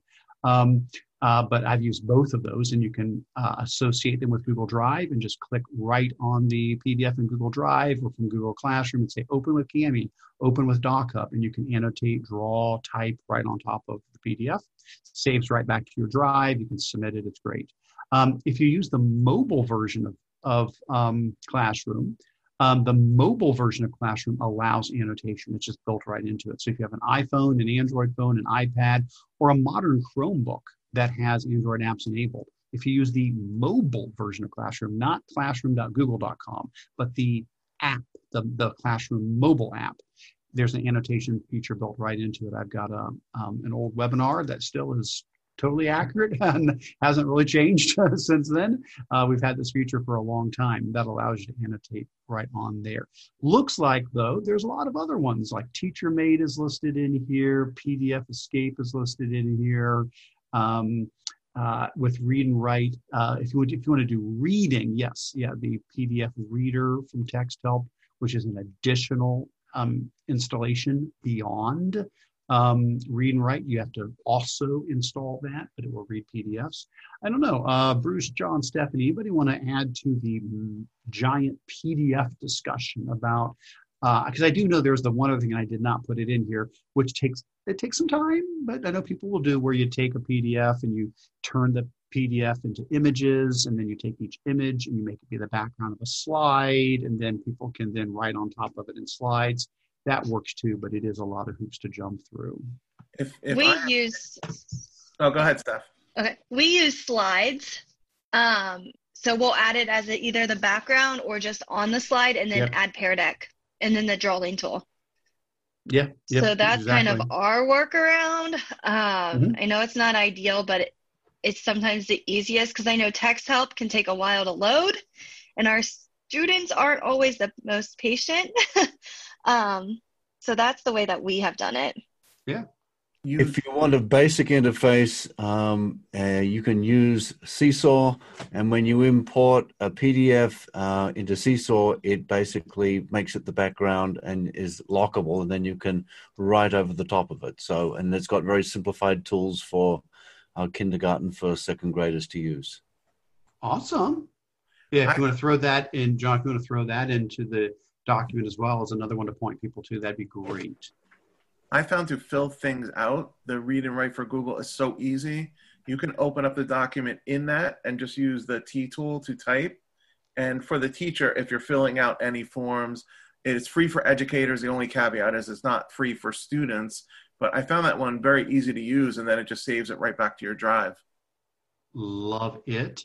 Um, and then I know, I don't know when it's coming out, but if you look back through the old agendas, um, somewhere, I know we've mentioned this, um, there was a blog post that Chrome OS is getting a built in PDF annotator. Um, not the most recent, I saw that recent post about saving filled out PDFs in Chrome. That's not what I mean, but the actual pencil draw on annotation tool as it'll basically what you see in classroom the mobile version of classroom that annotation bar is going to get baked into chrome os so if you're on a chromebook and you open up a pdf there'll be a little pencil button you can click and just the annotation bar will just appear and you'll be able to just write right on it so eventually if using a chromebook for sure you will you won't need any additional app. You'll just on the Chromebook just click the pencil and just start annotating right away. I don't know why that hasn't made it out yet. I swear it's been six, eight, nine months since that uh, got announced, but that would save people a lot of time. All right, we're down to just a few minutes left here. Um, I did see questions about what if you don't have an enterprise domain? Can you do anything And I would just that? talk Oh, go ahead. I would talk to May Ju if you're part of it says right Yep. there like Google Trainer. If you're in the Google Trainer community, email May. She did send an email out a couple weeks ago, so just check with her. Um, she is always, always advocating for her Google trainers, which I love about her. Yeah, I think that would be really helpful because as a trainer, um, to be able to experiment with those tools. I mean, that's why I'm glad at the Stark County ESC we were able to purchase Enterprise so I can now stay up to date on that. I'm not sure what I would do with my trainer domain. It's just me. I have one account. Can you know, you know, can I convert that to enterprise? You know, I don't know. And so um, that's a very good question. I think a lot of people would benefit from that as a trainer, being able to have enterprise features available. All right. See a couple questions here about Jamboard on Chromebooks saying that, yep, you can, but a, there was a note about not being able to insert files from Drive on Chromebooks.